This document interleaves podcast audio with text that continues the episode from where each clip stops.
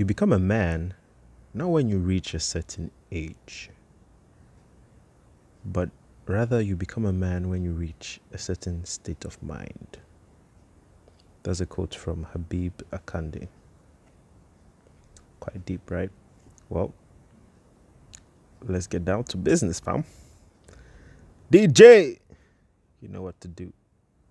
Drop the beat. Preview.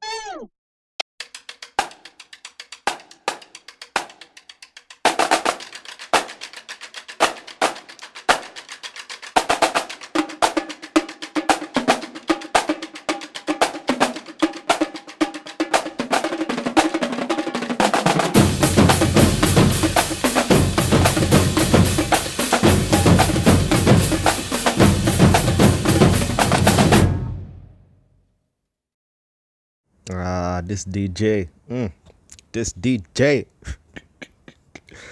well, in Ghana we say Akwaba, which means welcome. So Akwaba, guys, wherever you're listening from, being either from work, at home, doing chores, taking a jog, or in your car, please, if you're in your car, keep your eyes on the road. okay? All right. Well, as usual, we start things off with our shout out of the day.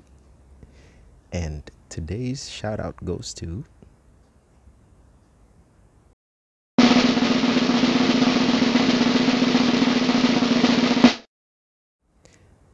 Nai.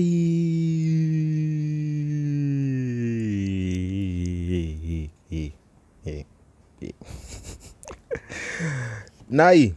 So Nai, Nai is a hmm, how can I describe him? Nai is a crazy, funny, smart, and did I mention crazy? Crazy, yeah, very crazy girl. but I mean the good way, the good kind of crazy, right? Nai is, is a wonderful person with a whole other set of energy. Like, you know, there's normal energy levels and then there's Nai energy levels. You understand? But yeah, so shout outs to Nai today for being an amazing person and always um, supporting the podcast. So yeah, Nai, thank you very much. And keep them coming, people. Keep them coming. You're probably going to be the next shout out.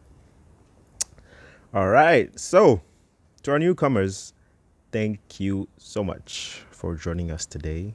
Do follow us on Instagram at manhood underscore 360, on Anchor FM, on Spotify, and on Google Podcasts.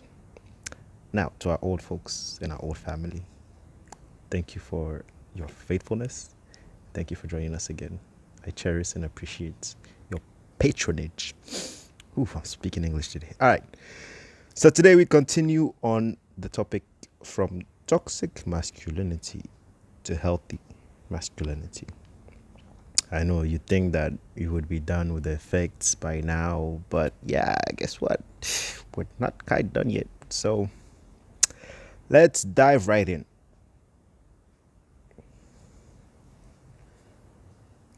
Another effect that toxic masculinity has had on, on males over the years is the life challenges that it brings. What do I mean by this? So, males all over the world, but especially in Africa, are often encouraged not to show emotion, right? And basically, aggression is a sign of power or dominance.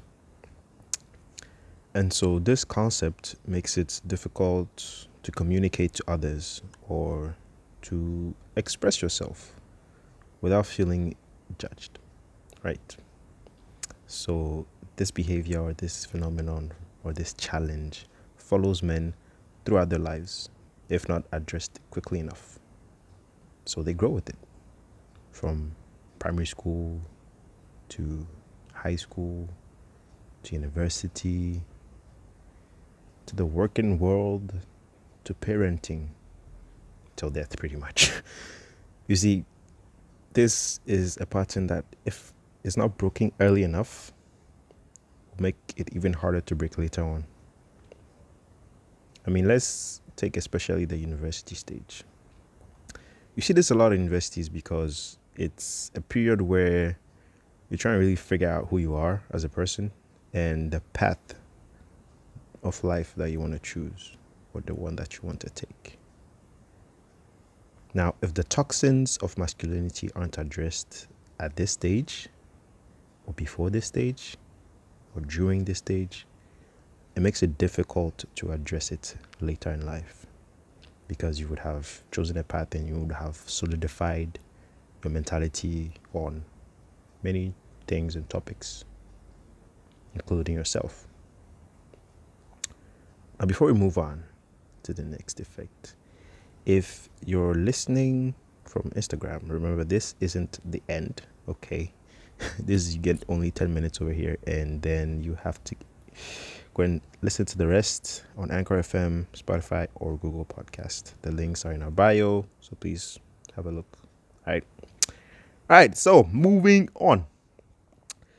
Another effect that is pretty important and significant that toxic masculinity has is something called chauvism, or in French, chauvisme. So this word is derived from the name of a French soldier, Nicolas Chauvin. And basically, by definition, it's excessive and unreasonable patriotism.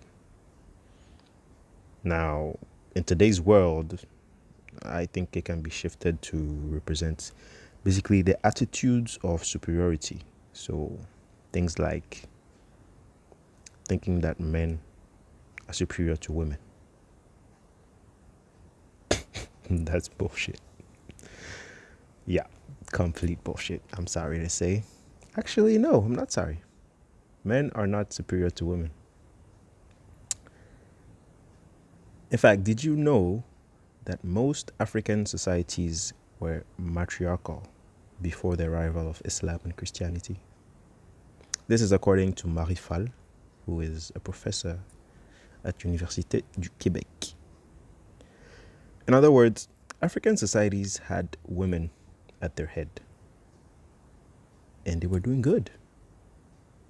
They were doing pretty good back then before, you know, the two slave trades came in and messed things up. And when you think of it, it's even it's still relevant today. It's it's actually still very relevant today because when you look at um, COVID, for example, when COVID started and um, they're looking at data on, well, they're still looking at data on the countries that have handled it best and worse. When you look at the countries that have handled it best, you'd see New Zealand, you'd see Germany, you'd see Finland, and all these countries were headed by women. While on the other hand, you look at statistics, the countries who handled it worst were led by men. Little shout outs to Donald Trump. but then, I mean, honestly speaking, I think that personally I won't vote until I see more female candidates on the voting ballot. I mean, look at it this way men have been in charge for so long, and look at where we are after 60 plus years of independence in West African countries. I mean, that's crazy. It's completely insane to, to think that after 60 years of claimed independence, you know, a lot of African countries are still struggling so much because the people in leadership are only thinking about themselves. But, anyways, let's not get into that topic right now. Otherwise, we're going to be here for like three hours.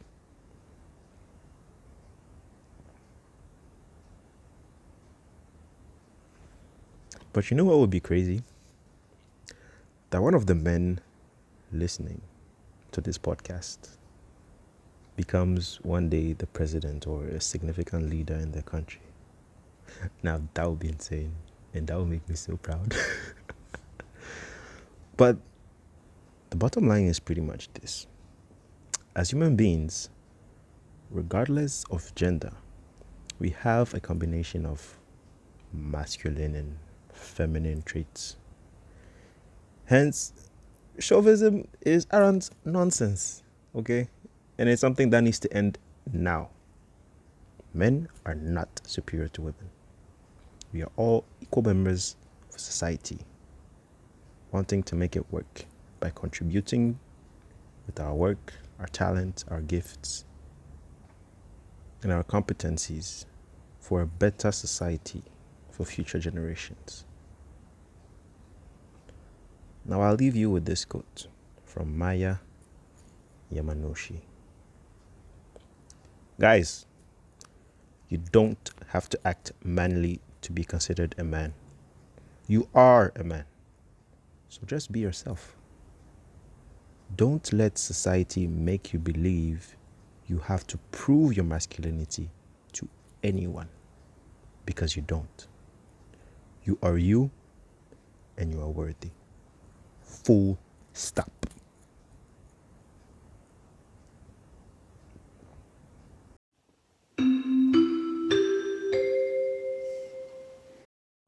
May I have your attention, please? Passengers traveling from toxic masculinity to healthy masculinity, please report to boarding gate 360. I repeat, passengers traveling from toxic masculinity to healthy masculinity, please report to boarding gate 360. All right. Um, today, no major announcements. Um, well, first of all, sorry for the one day delay. Life happened. Uh, but yeah, um, well, yeah, yesterday was, um, well, actually, yesterday, 3rd December, in case you're listening to this on another day. Yesterday was Farmers' Day um, here in Ghana. So, a huge salute and respect for all the farmers in Ghana, in Africa, and in the world. You guys are the reason why foodies like myself exist. Without you, there will be no food to love and cherish. You guys are the real G's, man. Anyways, yeah. God bless you guys for your work, for your sacrifices, for your passion and dedication. You guys are really what holds us and keeps us healthy to some extent. It's the weekend, people. How is yours going? Let's have a chat in the comments. Hi, fam. Enjoy your weekend. I'll see you next week. Always a pleasure talking to you. Much love from this side. God bless. Elom